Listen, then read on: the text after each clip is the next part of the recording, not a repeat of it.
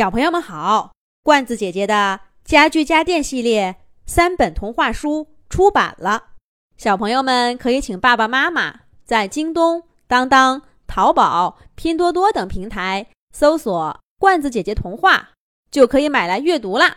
这一集，罐子姐姐继续给小朋友们讲《小布娃娃找妈妈》的第四集。幽暗走廊的尽头，明媚的阳光倾泻而下。紫色娃娃第一次看到玩具厂外面的世界。两棵高高的槐树相对而生，软薄细小的叶子对称地长在枝条上，向紫娃娃头顶的天空张开。树叶的缝隙里是晴朗湛蓝的天，缝隙底下一条碎石铺成的小路一直向前延伸。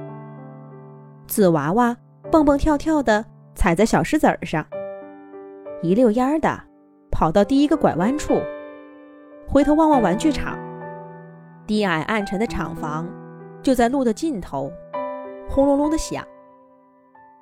是不是该叫红色娃娃他们一块儿出来？紫色娃娃歪着头想了一会儿，还是一跺脚，向左转弯。钻进了密密层层的花丛中。紫娃娃先穿过香气扑鼻的丁香花丛，又转了个弯儿，绕过花枝满树的海棠，然后在月季花丛边儿找到一条小路，终于离开玩具厂地块儿，站在纵横交错的大路上，看着眼前川流不息的人群，紫色娃娃长出一口气。这才摸摸口袋，打开了出发前亨特塞给他的那张纸。走了半天的路，那张纸变得皱巴巴的，上面的墨水印记也有点模糊。不过紫色娃娃还是看出亨特画的路线：从眼前这条路出发，一直往北走，在第三个路口拐弯，然后想办法搭乘一辆绿色巴士。在终点下车，穿过一片银杏林，就会看到一排红色的小砖房。从左手边数，第三间的牌匾上写着“玩具之家”四个字。亨特的地图在这里戛然而止。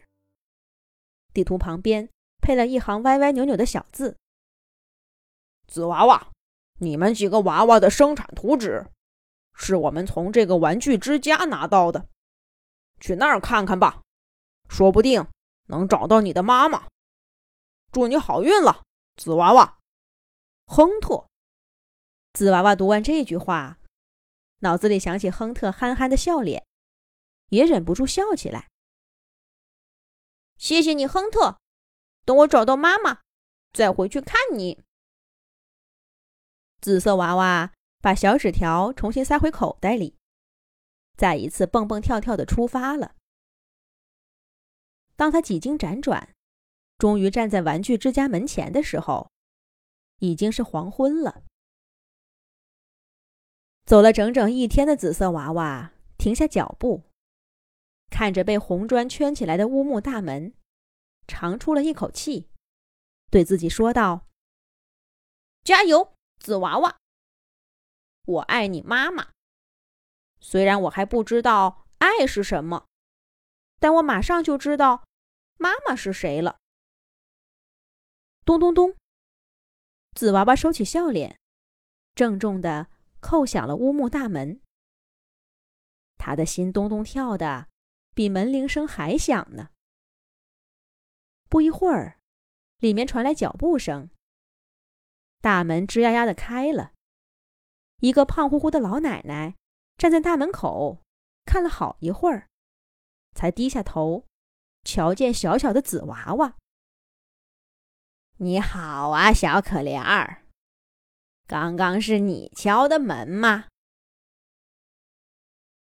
老奶奶想蹲下来平视紫娃娃的目光，可是她太胖了，不可能蹲下来，就只微微弯了弯腰。就像紫娃娃在路上见到过的那颗可爱的胖丁香，让紫娃娃一下子就喜欢上了。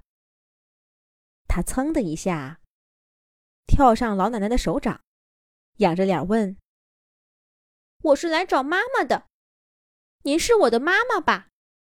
真希望是，我喜欢您。”老奶奶被紫娃娃的热情给吓了一跳，但他很快就笑起来。